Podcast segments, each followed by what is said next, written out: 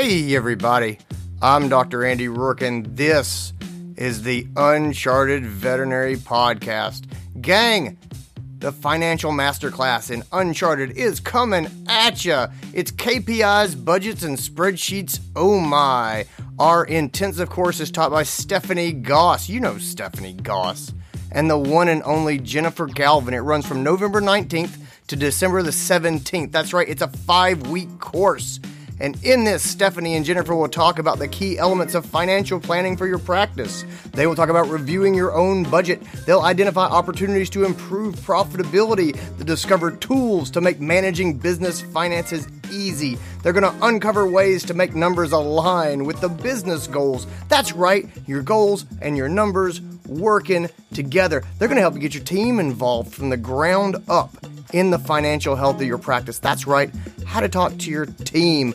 You are going to manage your business's financial information safely and on the go. That's right. We're going to talk about managing from home, making it easy to keep up with what's going on in your practice. If you're excited, if you're like, that's what I need, five weeks, lecture, small group discussion with other practices that are similar to mine and where they are in their financial strategy, then, then you gotta join Uncharted. Head over to unchartedvet.com right now, get in, and shout out the master class so we will get you in. Again, November 19th to December 17th. On top of that, we're going to open up registration for the April conference, and it is going to sell out. It is going to sell out fast. This is the first time I have been unsure whether or not the public would get a chance to get some of these seats because our community has grown and this conference is popular. It's our marketing and strategy conference. It is the granddaddy. It is the original. Um, it's going to go fast. If you remember, you'll have a much better shot than if you're not.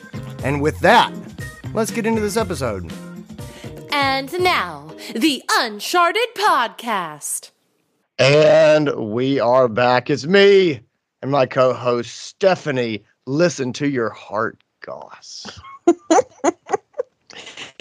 uh, how's it going, Andy? It's it's good. It's yeah. good. It's uh it's been uh it's been a week. It's been a wild week. I had the um proverbial 5:20 p.m. blocked cat Oh, yesterday. Oh, man. And he was he was he was overnourished, as a vet I used to work with said when she didn't want to hurt people's feelings. She's, he was very overnourished. I like was, that. And he was not an impressive boy either. So he was overnourished and he was not impressing other cats in the locker room, if you know what I mean. it made my job hard. oh my god. Why is it that those cases always seem to come in at five o'clock? I don't know. I i do you know i i you know me i'm i'm a perpetual optimist and i tend to look at the bright side of things. I i do think that a lot of times people get home from work at five o'clock 520 530 and find their sick pet yeah. and grab their pet and run to us and we're like what are these people doing here at 550? What the heck, man? Like, I, I, you know what I mean? Like, like yeah. I get it, and that totally that narrative that helps me be a happy person. Totally, you know, and deal with it. Like, okay, there, you know, there's obviously the ones on Saturday. There was the guy that came in, and and you know, he walked in literally four minutes before we locked the door, uh-huh. and the front desk said, you know, we um we really we stopped seeing appointments 26 minutes ago and he goes, see what you can do. And then he just sat down in the waiting room. Like, there's that guy. And of course, the dog has been having problems. I think he's had a urinary tract infection for the last seven days. Uh-huh. you know, and you're like, that guy is killing me. He's killing me. But, um, but I can find I can find the blocked cat emergency in my heart a lot easier right. because this is a this is an acute problem that has arisen today so. Yeah for sure. Anyway for that's sure. that's that's me. Oh man. What a way to start yeah. the week. So yeah and it sounds like your your clinic is equally uh chaotic. Yeah man it's crazy right now. It's it's crazy. I am feeling I am feeling the struggle. I have I have felt it before, but I am feeling it very much so right now. I um, am in a, a multi doctor practice. We have had four doctors, and uh, for a variety of life reasons, um, in the last six months, we have had two of our four um, leave and so we are looking for uh and relocate and so we are looking for two new doctors right now and the struggle is real man it is Oh, man. it is hard to find vets and recruiting takes a lot out of you and my team is is so positive about it. I'm like you know hey guys we're gonna have a new you know a vet come and do an interview this week and they're like and I'm thinking, okay, I've you know, I'm I'm gonna put more work on their plates when we're already crazy busy because we're down two vets, and I'm like, but we need to, the clinic to look shiny and clean, and can you know, Right. can we can we deep clean the can we deep clean the floors and all those things, and they're just they just have such a good attitude about, it. and they're like, yes, a new vet, when are they coming? Tell us about them, like Yes. they they still have energy and excitement about it, which is good, but it is it's it's a struggle right now for sure. Yeah. It Well, is- good it- luck. It has been crazy. Thank you. Fingers crossed. Let's get into what, what we got today.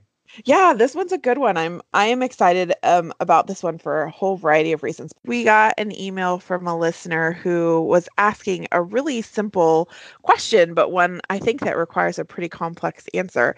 Um, and this person said, "I'm really struggling with feelings of not being an adequate leader of my team. How do I go about having my team and my practice owner evaluate me?" Yeah, I thought that was a great question. It's one that I- I've I've I'll be honest, I have really struggled with this in the past at different times Mhm. of am I am I good enough? Am I doing a am I doing a good job? Mhm. That's that's been something I think a lot of us um I think a lot of us wonder that. Are are you know, are we doing a good job? Are we good enough?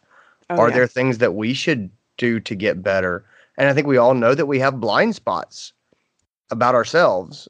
Yeah, for and sure. When you, when you feel like you're on display as the leader and you don't have anyone who's going to point those blind spots out, I, I, I think that, that I think that is stressful. I think the first step, first of all, I have to give real props to the person who sent this email because the fact that you're self-aware enough to say, I, I know I have blind spots.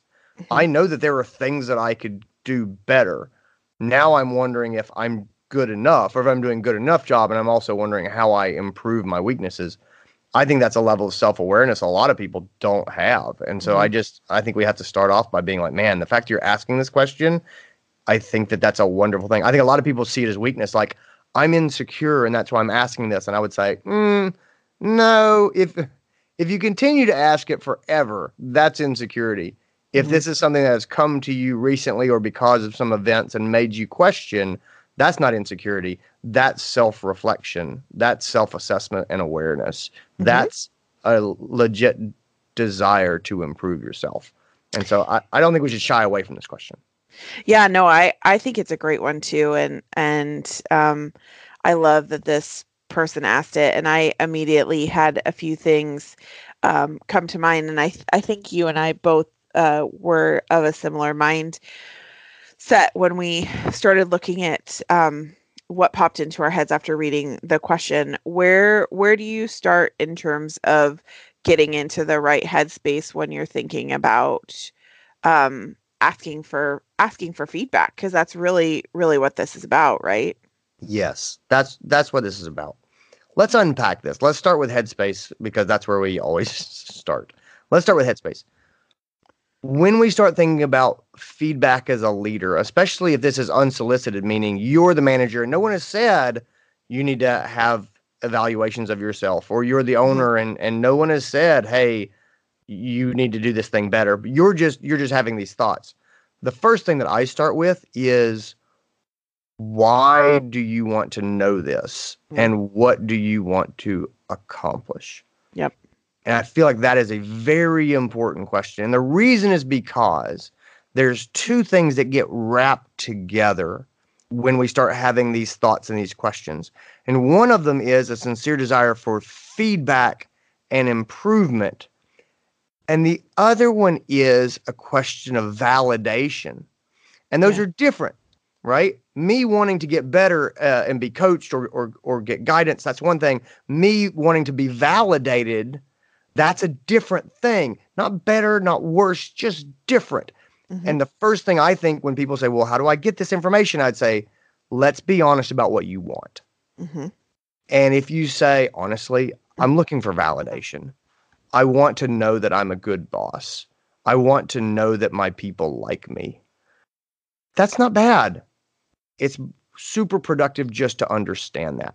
And so, why do you want to have this? Is it because you need reassurance that you're doing a good job, or is it because you feel like you want to grow, or you're ready to grow, or you're looking for ways to invest your um, educational potential and to get, and to get better? Mm-hmm. And unpack those. And usually, usually it's a mixture of the two, and that's fine. But at least lay those out on the table. Are you doing this because you want feedback to get better? Or are you doing it because you want validation for the work that you're putting in? Yeah i think when i when i first read the question um the first thing that popped into my head was why does this person feel like they're not an adequate leader? So you know i i think often those feelings can be an internal but there also can be external influencing factors. And so for me sitting down and figuring out why are you asking this question in the first place? is hugely important. The how the second piece of the question how do you do it? um, is to me by far and away the easier part of of this um, conversation. I think figuring out your your why is really important. And the reason that i think that is because if you are struggling with feelings of um, being inadequate in terms of being a leader for your team and you go about the how in the wrong way, you can wind up feeling a million times worse. Oh yeah. than, than, you were at the start. If totally you don't if you when you're like when you're when you're like I'm struggling with validation, I'm struggling with feelings of inadequacy, and then you go to your team and go, "Hey, what could I do better?" then you're going to you're just teeing them up to tell you what you messed up yes. and what you're weak in. Yes. And when you're feeling inadequate, that is the worst possible time to get that feedback. Uh, you, so that's that's why that's why we separate it. That's such a great point. Is yes, we set ourselves up for disaster. So well, and I I think I have to be hundred percent real here. Like this this one really resonated for me. I think it's I think it's something that um I've really been struggling with this last year as a manager is feeling like um, feeling like I don't n- know how I feel about my my work and my leadership and um, I'm one of those people where nobody is harder on me than me, right? So I, as Andy knows, like I, I know will, this well. It is true.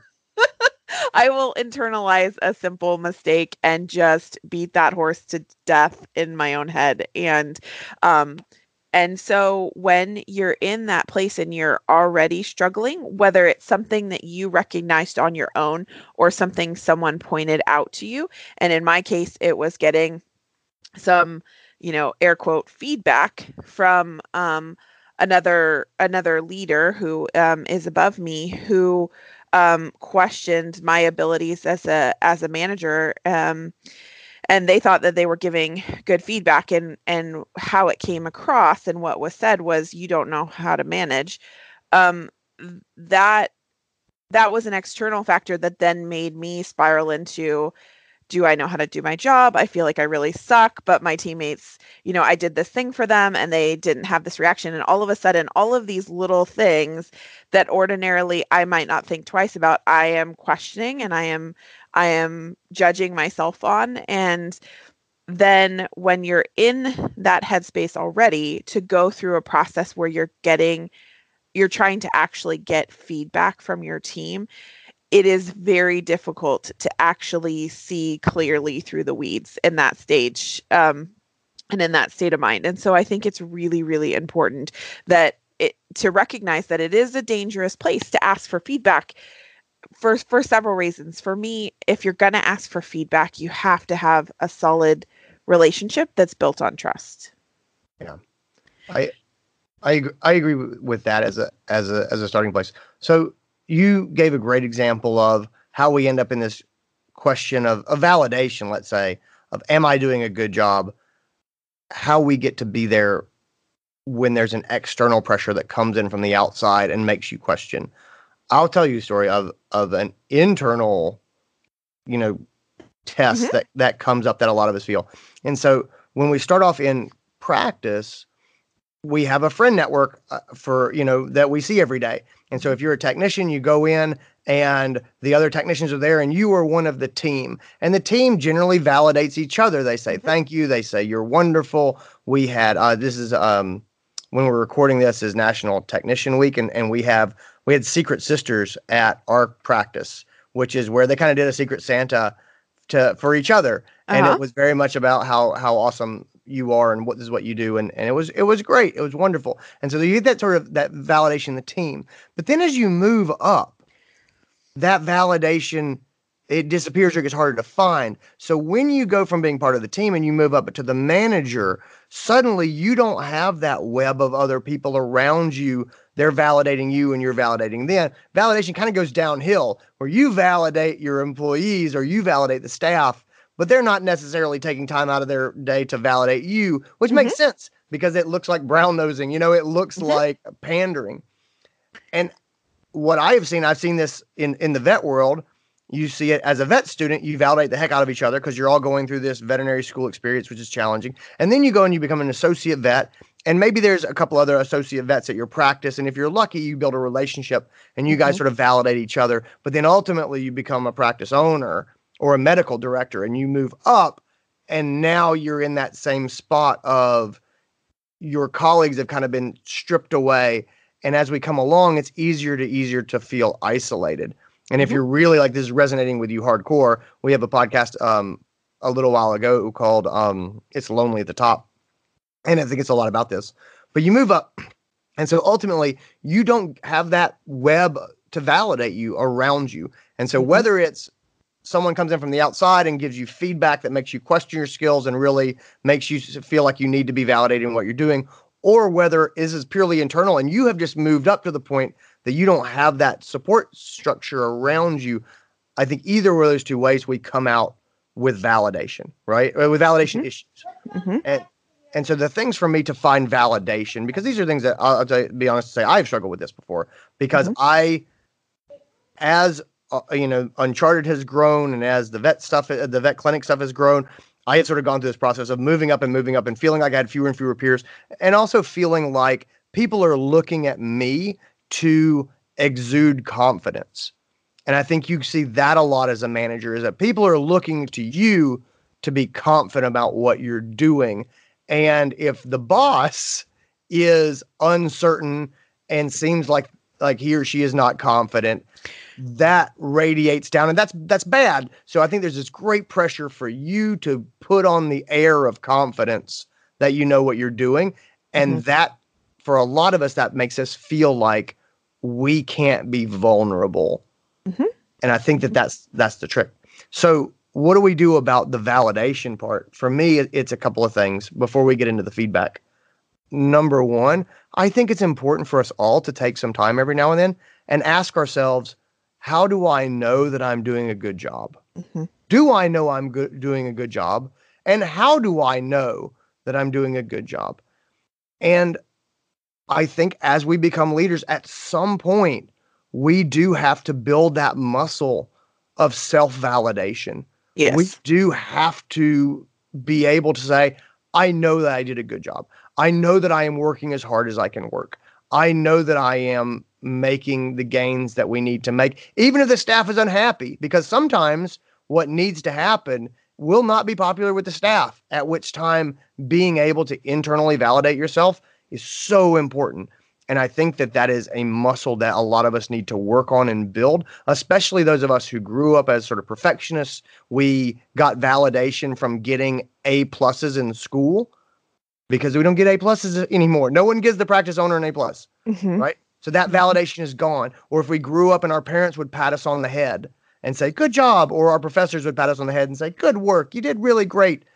If that's how we were nourished, that validation doesn't really exist anymore as we climb up to the top. And so we've got to figure out what how will I know that I did a good job? And then play to that so that we can feel that validation. And so for me, that's that's number one. Number two, it's helped me in a validation standpoint to think about what it means to be a leader and what a leader looks like. And I don't I don't know if this is a gendered thing. I don't know if it's more for men than for women. But I can just only speak from my own experience. You know, when I grew up, I was always shown the image of like the football coach or the military general or leader as like that's what a leader looks like. You know, they don't take no scruff from nobody and they tell people what to do and the people don't speak back and they don't ask questions because they respect the leader and then they go and they do the thing and that's how you know you're a good leader when people don't you know question you they just jump to what you say because they know that you're right and that's bullshit that i have just come to believe that's complete bullshit that is not what a leader looks like you know if you get to the point where you are telling your people what to do and no one is questioning you or asking you to explain you have a real problem because your people don't trust you. Yeah. If they trusted you, they would ask you to help them understand and they would say, right. "Hey, help, you know, like can we can we talk about this because I feel cuz I I wouldn't say this, but because I feel ownership and I want to be included and, you know, I I know that you'll hear me when I ask you about these things." And so if your people are silent, that's not the mark of a good leader even though General Patton makes us think it is. That's that's the mark of of poor trust in your team. And so, what does it mean to be a leader? I always say the best leader is not General Patton; it's Kermit the Frog, who everyone everyone questions Kermit the Frog. You know, Kermit cannot do anything without six people going, "But Kermit, how are we going to do this? And what are we going to do about that?" That's not failure. That's connection with your people. And so getting your head straight about what a good leader looks like, I think that's vital. And if people are questioning you and asking you to explain, and they're even maybe starting to, to challenge early in the process, that's not bad. That's good. That means people care about you and they're invested in what you're doing. And so getting that that straight in in your head may be really helpful as far as you finding validation. And the uh, and the last thing I want to come back to is exactly what what you sort of said and ended with, because I think this is the real jumping off point. You have to earn their trust to get any sort of feedback from your people, right? To to get mm-hmm. any sort of I don't know, uh, any sort of sort of questioning and any, any sort of validation. If they don't trust you, they're not going to they're not going to give you true feedback. And if they don't trust you, even if they do tell you that you're great, you're not going to believe them, you know, because that relationship is not strong enough where you, you know, it, it sounds like they're just fluffing your pillows, if you know what I mean. I can't with you. um, well, and I think I think the trust is important not only in terms of getting uh, feedback from your team, but um, you know, this person was like, "How do I, how do I how do I ask my team and my practice owner evaluate me and i think i i think we're going to talk about pieces um, of both sides of that but for me um, when i when i really started to think about this and and i was pulling it apart in my brain the same as you which is like are you are you actually wanting feedback are you lo- looking for validation for praise or compliments and i think that it's fine um if you want both or if you want one or the other. I don't think any of those are wrong. But what I think, um, where I think the trust comes into play is that if you don't have a, a solid relationship that has a good foundation of trust, there is the possibility for huge disappointment when you ask for for feedback, um, especially from practice owner bosses. And I'm and I'm just truly speaking from my own personal experience here. If you have bosses that are not operating with a high emotional intelligence um, and or advanced leadership skills themselves and you go to them asking for feedback or for praise and validation, you have the potential for huge disappointment. And so I think it's really, really, really important that you understand are you looking for feedback and that you figure out what the plan is to obtain functional feedback or are you looking for praise and compliments and if so what what does that look like to you? And so i think you um, you pulled out one of the questions that i actually used in sorting through this myself. I feel i wasn't maybe successful as a leader currently um, as a result of the feedback that i had given. One of the questions that i asked myself was what does success look like for me? What are what are what does it actually look like? And what are signs that i'm doing a good job? What does what does successful management of the team look like? And when i answered that question it was all of the things that i was doing. But i continued I, I and so i had this clear picture of this is what success would look like to me. And i was doing all of those things. But i set that aside and said but I still must be a crappy leader because because someone thinks that I'm not doing my job correctly. And so I think it's really really important to sit and hold that space of what does success look like for you um, and really paint that clear picture of um, what does that look like? What are the steps that um, mean that you're a successful leader? And just sit with that for a while because I think at the end of the day, if you are doing the things that you know paint a picture of of a good clear successful manager then does it really matter if your team your bosses or anyone else is telling you hey you're doing a good job if what the picture of success looks like to you is staring at you in the mirror i think that that was a question i needed to ask for myself was does it matter what they think mm-hmm. yeah I think that's a great question. I think that I think that's fantastic. Is does does it does it matter? Is the feedback from this person what dictates success for me? When I say what does a good job look like, does it involve that person giving me feedback or me impressing that person? And maybe it does, maybe it doesn't. Mm-hmm. I think sitting with the question, I, I think that that is key. And I do think that that helps find validation. I think some people will probably say, but I'm still struggling or I still, I'm still having a hard time. And the things that I would say beyond that, I think the first thing you do is you sit with a question. What does it mm-hmm. mean? What does success look like? How will I know I'm doing a good job? Mm-hmm. And I think looking for internal validation and, and building that muscle is really important. I think a step beyond that is a finding a community, finding a tribe, like I don't know, possibly uncharted veterinary community. It's in all seriousness, this is one of the greatest parts of, of like a group like Uncharted. If not Uncharted, mm-hmm. then a group like Uncharted is there are tons of managers and practice owners, and the practice owners have their own practice owner group, for example, where they can just talk to other practice owners. Mm-hmm. And we're having a practice owner mini conference where it'll just be practice owners at a conference over the summer. And part of the reason we have that group is so that people can come in a spirit of vulnerability and say, hey, guys, I don't know if I'm doing a good job. Mm-hmm. I'm feeling inadequate here. Mm-hmm. And then you can find validation from people who have walked the path that you're walking mm-hmm. and they don't have any skin in the game. They don't have any stakes here. They don't mm-hmm. have any angles they're working. They're not trying to get you to be nice to them. You know, they don't have any skin in this game. Mm-hmm. And they can talk to you about this and you can find validation through the eyes of someone who's not at your practice but they've walked the path that you're walking and they can ask you some questions and and really help you get some clarity so uncharted is a fantastic resource for that mm-hmm. uh, and there's other groups if you're a practice manager uh, uncharted is is definitely there for you the VHMA is another group that that does that well, I think, and then uh, local local practice manager groups can be fantastic. Yep. So those are those are things where I think we can find validation, and that is having that tribe. But you have to invest into into a tribe like that. You have to say, "I'm going to get here. I'm going to validate other people, or, you know, and help them when they reach out, and then they will be there for me." And and the last part, and I'll put it out there.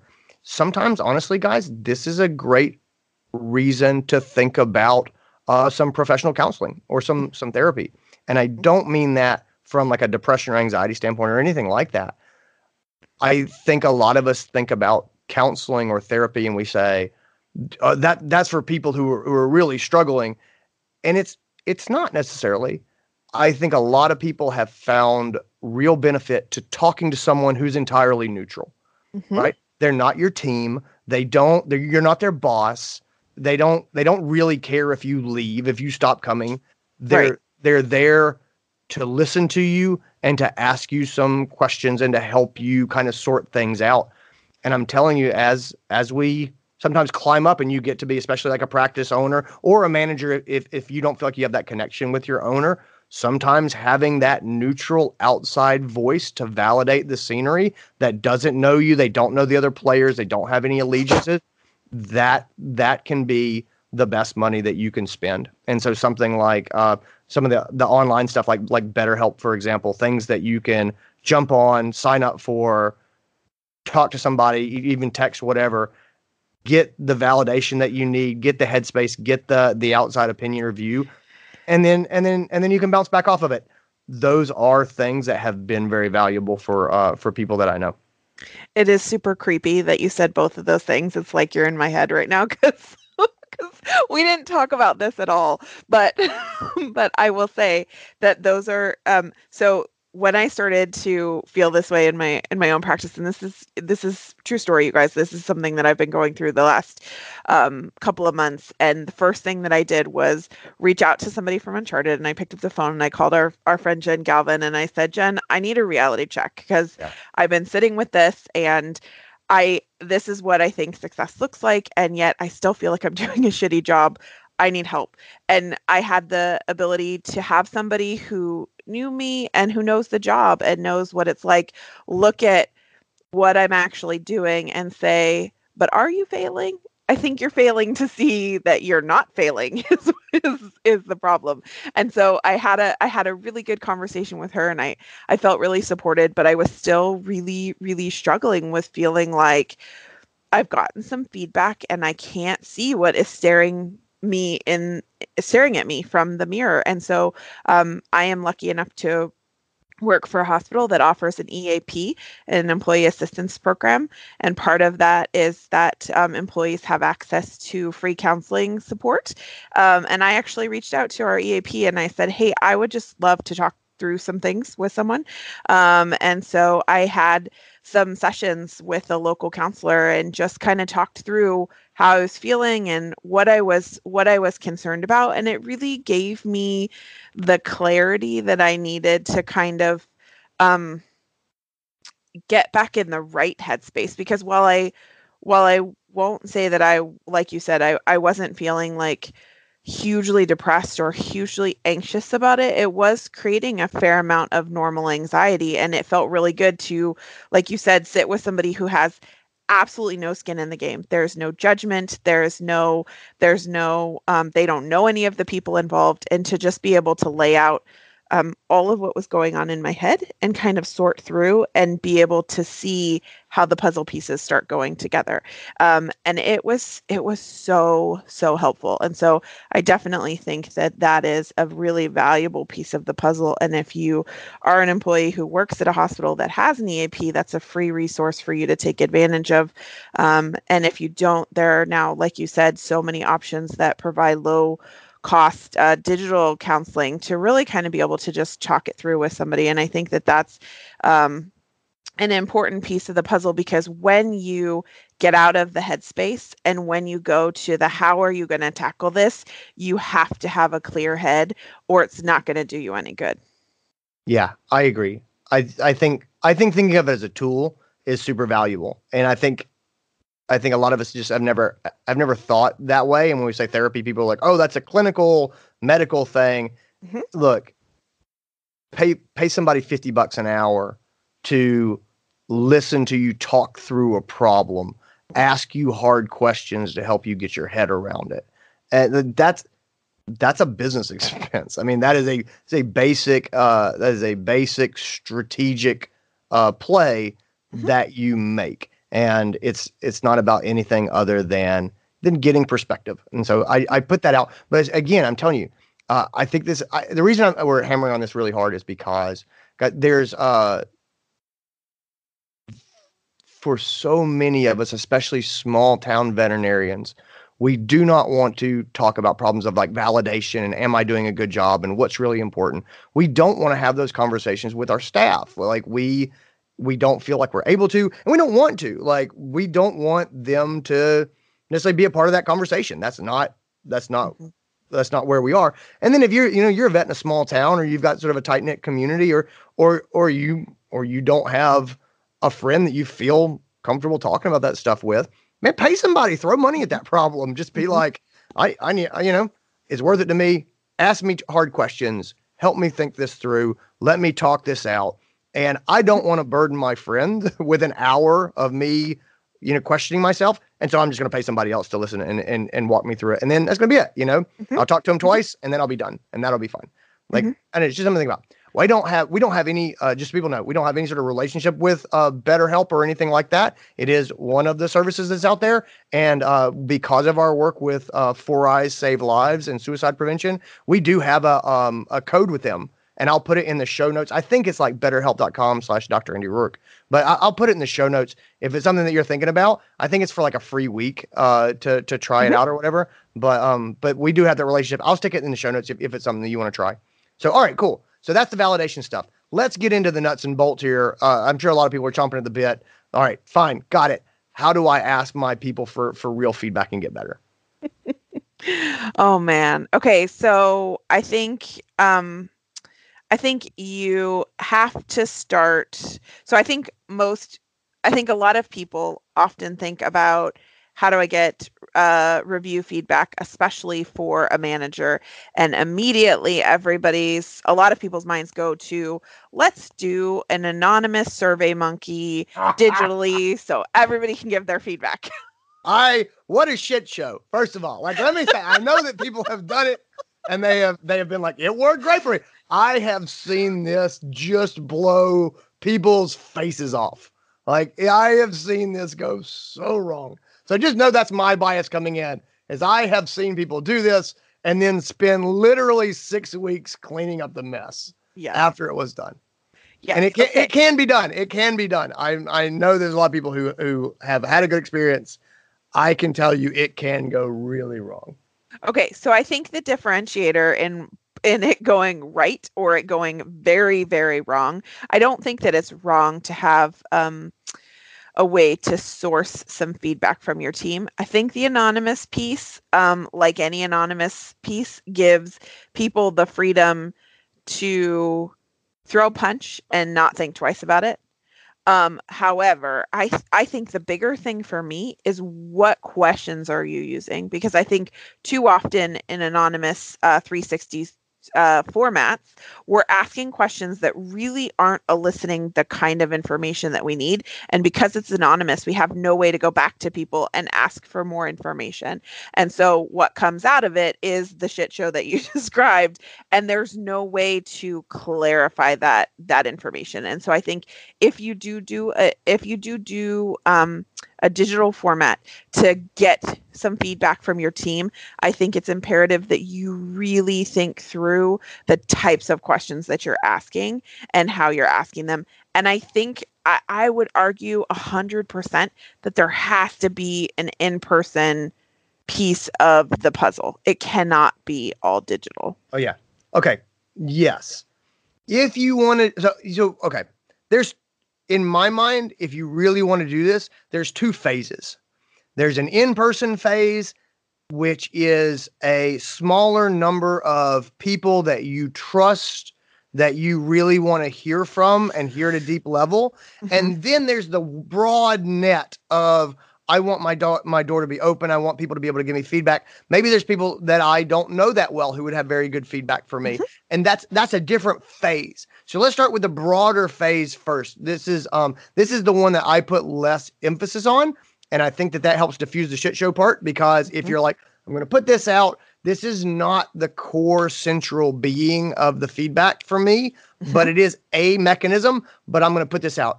I think we can start with that for me it's it's two pieces number one is what you said which is picking picking the questions that you ask and I will share with you the two questions that, that I really like, and I, I would do these both digitally, and I use them also in the in person uh, conversation. So I'll share those Mhm. questions in a second. So it's the questions that you ask, but then number two is if you're going to do this, and I, I know I came in hard on it at, at first, and it is a very convenient way, and there are it does work a lot of times. The only way that it works, and it can work this way, you've got to set ground rules. And generally, what happens is you you have got to have a meeting with the team, and when you put this out, you have to let them know I'm going to be sending out this survey, and it's for uh, feedback of me. Uh, it's feedback of the doctors, and lets the staff give feedback to the doctors if you want that. I've I've seen it done where it's everyone in the hospital can give feedback on everyone else. You can do that if you've got a staff of twelve uh, to maybe fifteen. Beyond that, it starts to get pretty pretty burdensome, pretty cumbersome and you lay down the ground rules and you and, and when i say lay down the ground rules i don't mean that you come in robotic about it. You come in and you say guys we're going to do this. The people that you write about they're going to see these words. And remember that they're real people and everybody is trying hard. And don't write anything that you wouldn't be okay reading if somebody wrote about you. Mhm. and i have found that if we say that to people they take it to heart and generally act that way. And I have seen when we don't say things like that, when we say, here's an anonymous survey, I don't know what people think is going to happen. I think that they think it's going to go to some magical place that will clean it up and give, you know what I mean? And give Mhm. some sort of homogenized, you know, version uh, like of the of the feedback to the person in a very gentle way. Right. That, that's not generally how it works. I, I think when you remind people, hey, I know you're typing from behind a screen and no one can see you, but know that a real human being who's doing their best is going to see this. Right. A, a lot of times that, that's all that we really need. And I still, some people say, do you have an editing process? I, if you're doing this for the team, I do. I'm sorry, I do. I, I do not want so you know, I, as it sounds bad to say, I do not want someone who's having a terrible day or they I don't want the one immature person in my practice to just bomb, you know, one of my technicians Yeah. and you know and destroy her her self-confidence because they've given feedback which isn't fair. I, I just I don't I don't like that. I, I I do agree with the filtering system. Well, and I think one of the rules that has really helped me there is to to tell the team um, if you are giving feedback and you um, or commentary and you do not have an example because this is anonymous i i don't have a mechanism to use your feedback if you don't have a concrete example. And so i ask them to give me the who what where when why and really spell it out. This is a good concrete example of this behavior that i'm talking about or um, you know or otherwise uh, 99.999% of the time i won't use it because I, unless i can read it and i can think of an example for that employee that i could then share with them without without being able to share an example and really paint a picture for the person that you're working with in a review setting whether it's one of your team members or it's yourself sitting in a review process with a practice owner if they tell you hey i uh, you know we got some feedback that maybe you're not the the best leader and there's no example of what does best look like it's really hard for our brains to process that. And so that has really helped me. I still hate the 360 um, review process but it has really helped me with getting the team to kind of think in a more productive way is to just tell them listen you can you can give all the feedback you want but it's not going to be used in terms of sharing it with your teammate or with the owner if they're reviewing them or the doctors or whatever unless there's a concrete example that i can share Yeah, I love that. I completely agree. So if you're going to do the 360 feedback and you're going to do electronically, I think that's that's how you do it. That that combination of of factors and steps. I really like some in-person feedback. If you really want to go deep and you want to get better, then for me it's it's face to face. And I put I set it up like this. Um I don't want a screen. I want us to meet face to face. I may meet person one on one. I may meet them two on one or even three on one. So say that you have um say that you have three registered technicians and you want to get their feedback. It may be less stressful. You may get better feedback if you talk to them two people or three people at a time. Mhm. And so or you may get it one on one. sometimes talking to somebody one on one um, in the office is super stressful and they really shut down. Sometimes they'll relax a lot more if their friend is there with them. Mhm. But I do I do like face to face feedback. I want to remind people of the old saying, do not take feedback from anyone you would not ask for advice. Oh man, I love that. I like that. I, I like I like that a lot. And it doesn't I don't mean that in a disrespectful way, but if there's someone who has you there's someone who ju- we just do not get each other or we have different priorities or this is someone who doesn't have a maturity level where I would seek out their advice. It doesn't mean I'm not going to take their feedback or I'm going to, you know, they're going to be the only person I don't meet with. That's not true. hmm But let's be honest, there are some people who you would you would seek out their advice or if they gave you their advice, you would take it.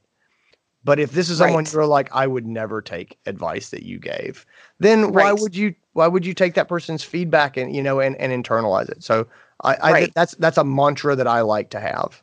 hmm Remember that this is not a public hearing on your leadership. I I am wary of managers, leaders putting themselves out there on display for people to take shots at. And we talked about that before. And Mhm. people go, that sounds ridiculous. I, I, have seen this so many times. And it's because we get beaten down and we're looking for validation. And we just say, hey, I really want to know what you guys think of me. Let me know. And it and it is sort of this public hearing. And, and I don't think it's fair. And I don't think that it gives people the feedback at the level they need to make changes. So intimate conversations, especially with people who you respect, who you would take their advice on other issues. That's that's what I'm looking for.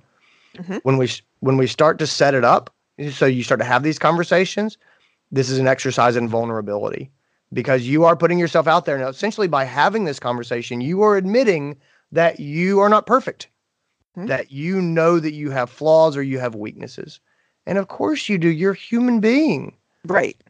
but it's still just own it. Just own that that's what this is. This is vulnerability to put yourself out there and and start with the why. Explain to the person what the heck we're doing here and Mhm. just say, "Hey, I want to have a check-in meeting and I'm sort of looking at myself in the mirror and uh, at my my management style and my skills and I'm focused on improving uh, as a leader in the next six months. That's something that I have decided to take very seriously. And so I was hoping that you could give me some feedback on what I do well and what I could do better.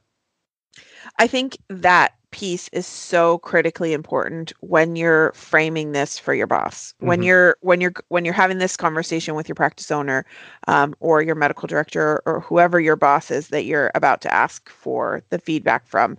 I think that you have to start with the why because otherwise, I think that there is such a huge potential, especially with a, a practice owner.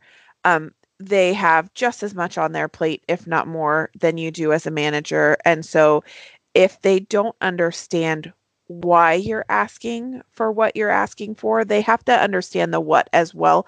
But the why is so important. It would be very easy for them to blow it off. But I cannot imagine a scenario in my own personal experience where if I had gone to my practice owner and said, I exactly what you said. I am really have been looking at myself and my performance as a leader and I really want to continue to grow and get better and I would really like your help with that. Can we sit down and talk about um you know how things have been going uh, with me as a leader and how I can continue to grow and improve? I cannot imagine any of them saying no and blowing me off. Right. Um I, I agree. You know so i think it's really important that you take that step be brave be vulnerable and maybe that first step starts with sending them an email. Maybe you don't you know feel like you do feel like they might blow you off and so maybe it's like hey I, instead of asking them you know in the course of the day where it's busy and chaotic and there's more potential for them to not actually hear what you're saying maybe it's sending them an email and then having a follow-up conversation in person whatever you need to do to feel like you're approaching it in a space that is going to resonate with them, do it. be vulnerable, be brave, and just start with the the why in in asking them for it. It is nice to prime this so that they can think about it. Oh yeah, of- especially if they're gonna if they're gonna speak to you in specifics and really give you the best advice. I I don't give my best advice when I'm shooting from the hip. Obviously, oh, if you Yes. stop me in the hallway and ask me, I I will tell you what I think. But it's not going to be anything as effective as if I have a day or two to sort of think about it and try to think of examples to support my points. yes, a hundred so- percent. So giving them that heads up, I I think is I think it's really important. The other thing that I wanted to point out from from the way that that I sort of set it up, the tense in which we speak is really important, and and that's something that I bring up a lot. You notice that when I said that, I didn't say I'm looking for your feedback because I don't think things have been going well recently. I said I'm looking for your feedback because I'm I really want to focus on my leadership skills in the coming 6 months Mhm. this is where I want to grow. Focus on the future, not on the past. This is not about criticism of mistakes that you've made or things that you've done unless they serve the purpose of helping you grow in the future. So it's not that we're not going to bring up things in the past, but we will bring them up in the context of going forward. This is how I can be better. Mhm. Mhm. I love it. So, what you said you had a couple of questions that you really like um, to ask yourself or ask other people. Sure. So ask other people. Okay. When when I whenever I'm asking people for feedback, and I do this in, in the Uncharted community, I do it with my speaking when I go and, and speak, um, and I have evaluation forms for people to to to tell me how the presentation was. When I uh, ask for feedback from you guys, from my team, uh, the first thing we do is we ask people what we do well. So can we start off? And again, I'm laying down the groundwork. I let people know we're going to talk about what I what I have done well and, and what I can do better. And the first thing I'd say is can can we talk about my strengths? What do you think that I do well? What do you think that I'm good at? Mhm. And I'm doing that for two reasons. Number one, I do want that information. Remember, I'm getting feedback, right? And if this is going to be true feedback, then I do get some good feedback. And it's amazing how much we just discount that. We're like, no, no, keep all the positive crap. Just tell me the bad stuff that I that I need to work on. Hashtag or slash beat myself up about when I'm alone. Like, give me that stuff because that's the meaty stuff. Don't first of all, don't blow off the good stuff they say. It's amazing. People will spend eight minutes telling you all your good things. And they're like, and uh you know, you when you when you do surgery, you sometimes you you yell. and you're like, everything else is gone. It's like that is a thing. That is a thing that we need to work on. That is not it's not a good thing Right. But you just completely discarded eight minutes of you're a nice person and you're a wonderful communicator and the amount of time that you spend preparing for surgery explaining to us what you're going to do is incredible and you have- changed my life and i have nominated you for a peace prize award and the rest of the staff is leading a campaign for you get the veterinarian of the year award. And like you throw all that out the window and grab onto the one crap nugget that they Uh-huh. gave to you. So so don't do that. Don't discount the good stuff. Also, if you want them to be honest with you about where you can improve, you have to give them the chance to tell you the things you do well. Because if I just walked to you and said, Steph, tell me, tell me what I'm not good at. You all of your warning bells are going to go off. And you are going to the voice in your head is going to say, Don't you dare answer Don't. this question. Don't you dare. That's like that's like asking your your partner or your significant other, does my butt look big in this? Like that's the Oh. question you just don't ask. Absolutely. Does my butt look big? You don't think my friend is hotter than me, do you? there are questions that we do not wade into, and that's one of them. But, but if I say, What do you think I do well? What are my strengths? And then I listen, right? Yeah. Maybe I take some notes and jot some things down. Remember, if you want to make somebody think that you're listening to them, if you want them to know you're listening, take notes on what they say. I'm going to jot some things down. I'm going to I want to really focus on hearing the things they say I'm good at because that is important. And then after I have asked them, what am I good at? Then it's not what am I bad at? What could I do better? Mm-hmm. What could I do Mhm. better? What could I do better going forward? And again, it's future tense. What could I do? How can I improve? Right. Mhm. And now I'm in a better place to hear this because I've just heard a bunch of good stuff. But they are more likely to tell me the truth because they feel like they have had a chance to tell me the good stuff. And now when they tell me the bad stuff, they don't feel like they're rolling up and, and just crapping on me, but they are giving an honest picture of I painted the highlights and I gave you the good stuff, and here's the stuff that could be better. And now it feels like they're being fair to me. Mhm. And they are more likely to share with me what they want. So same thing on the on the on the digital polls as well. What can this person do well? What could they do even better? Yep. We use um we use a format that I I wasn't sure of at first, but I've really come to like it. And it, it's a um can you stop format? So you ask your team what what do they want you to continue doing? So what are the things that you're already doing well that they like that they want you to keep doing that they need you to keep doing?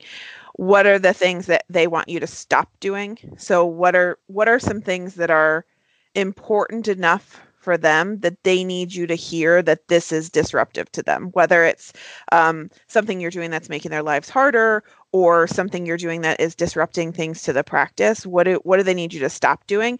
And then what do they want you to start doing? So what are your op- opportunities moving forward in the future? What are things again that are important to them or that have Im- impact on their life where you have an opportunity to to get better and help serve them better. And i have really found that format to be super super helpful for actually eliciting examples from my team instead of the traditional crappy 360 feedback that nobody n- nobody wants to read because it doesn't have any tangible this is a thing that you are doing or could be doing or that I want you to do and here's why I want that to happen. I think that it helps give them uh think in the example mind frame a lot easier. Yeah. No, that's awesome. Well, I think that's what I've got. I don't know um anything else from me. Is there anything else from you? Um, I think it's it's for me when I when I ask for a review of myself, it's also um I there's a couple of questions that I ask myself, but I also I also want to share them with my practice owner or my medical director or uh, my field leadership. And that is what was my biggest accomplishment? So I think it's really important to look back and not look back in a negative way of what did I screw up in this last year, but what did I accomplish in this last year? And that's one that I really take the time to kind of think about for myself before I share it. But I think the sharing it with the other person really allows for them to have the opportunity to give you some of that praise and some of that um, that feedback that may not have been present in in the moment. Like I know as a manager, there have been lots of times where I have accomplished some really big, really big stuff, and in the scheme of all of the chaos that was happening in the practice, there was no opportunity even for a pat on the back. And so this is a this is a chance for you to acknowledge what have you done really well, and then allow your your practice owner or your your leadership team to really give you some of that um, praise and that those those pats on the back because we all know as a manager if you're in it because you need that you're never going to feel you're never going to feel good in, in a manager role because it is a lot of times a very thankless job but this is an opportunity for you to feel some of that praise because we all we all need it at some point you know? Um, and then i think the other piece of it for me is what do you want to accomplish next? I think that for me i don't feel like a review process or um, a feedback process has been successful if i don't know what the goal is if i don't know where we're going next. And so part of that is what do I want? What do I need? Where do I want to go next? And involving them in that part of the conversation. You know, do I want to get a certification? Do I want to go to a um, go go through some schooling? Do I want to go to a CE? How can my practice owner, field leadership, my medical director, how can those people help me grow? What um, and and to answer that question, you have to know what do you want to accomplish next. So those are those are two things that I think are are super critical for me. They they meet needs that I have. Um, and that I would want to ask beyond the, you know, what am I doing well, um, and what what can I improve on in in the future. I think that's fantastic advice. I love the idea of looking back at what's the biggest thing I accomplished in the last year. Yeah. I think I think that is excellent. Well, thanks for doing this with me, Steph. I appreciate Yeah. it as always. I love it. This was great. And to our to our uh, listener who wrote in, thank you. I think the fact that you are asking the question absolutely says that you are not just an adequate leader, but you are an exceptional leader. And so keep on fighting the good fight because you're doing a great job. I agree. Awesome. Thanks, guys. Have a good one. And that was our episode. Guys, I hope you liked that episode. I like that episode a lot. If you have questions or quandaries, email them over to me and Stephanie. The email address is podcast at unchartedvet.com. That's podcast at unchartedvet.com. See you next week.